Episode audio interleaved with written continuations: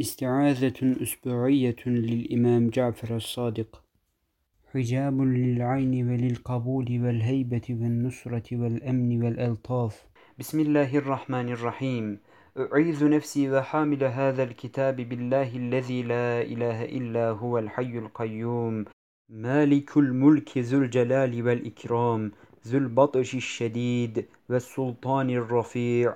والقدرة القاهرة والعزة الغالبة. له الجود والبهاء والرفعة والسناء الواحد الأحد الفرد الصمد الجبار المتكبر. وأعيذ نفسي وحامل هذا الكتاب بالله من شر كل عين ناظرة وأذن سامعة وأيد باطشة وأقدام ماشية وقلوب واعية وصدور خاوية وأنفس كافرة ويمين لازمة ظاهرة وباطنة فمن يستمع الآن يجد له شهابا رصدا. وأعيذ نفسي وحامل هذا الكتاب بالله الرحمن الرحيم. ألا له الخلق والأمر. تبارك الله رب العالمين وأعيذهما من شر فسقة العرب والعجم والترك والديلم والنصارى واليهود ومن شر كل دابة ربي آخذ بناصيتها. إن ربي على صراط مستقيم. وأعيذهما برب حبس حابس وشهاب قابس وحجر يابس وماء فارس وليل دامس. العين بالعين رددت العين إلى العين. ذلك ومن يشاقق الله ورسوله فإن الله شديد العقاب. استغفر الله. سبحان الله. والحمد لله ولا إله إلا الله والله أكبر. ولا حول ولا قوة إلا بالله العلي العظيم. ما شاء الله كان وما لم يشأ لم يكن.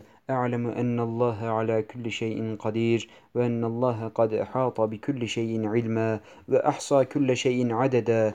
بكاف ها يا عين صاد بطه بياسين بحاميم عين سين قاف. توجه حيث شئت فإنك منصور.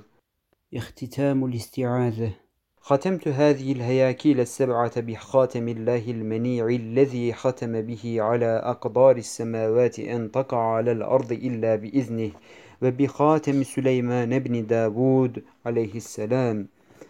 إنه من سليمان وإنه بسم الله الرحمن الرحيم. ألا تعلوا علي وأتوني مسلمين. وبخاتم محمد صلى الله عليه وسلم ألا إن أولياء الله لا خوف عليهم ولا هم يحزنون. إن الله وملائكته يصلون على النبي. يا أيها الذين آمنوا صلوا عليه وسلموا تسليما. سبحان ربك رب العزة عما يصفون وسلام على المرسلين والحمد لله رب العالمين. ولا حول ولا قوة إلا بالله العلي العظيم. برحمتك يا أرحم الراحمين. وصلى الله على سيدنا محمد وعلى آله وصحبه أجمعين الطيبين الطاهرين. آمين. والحمد لله رب العالمين.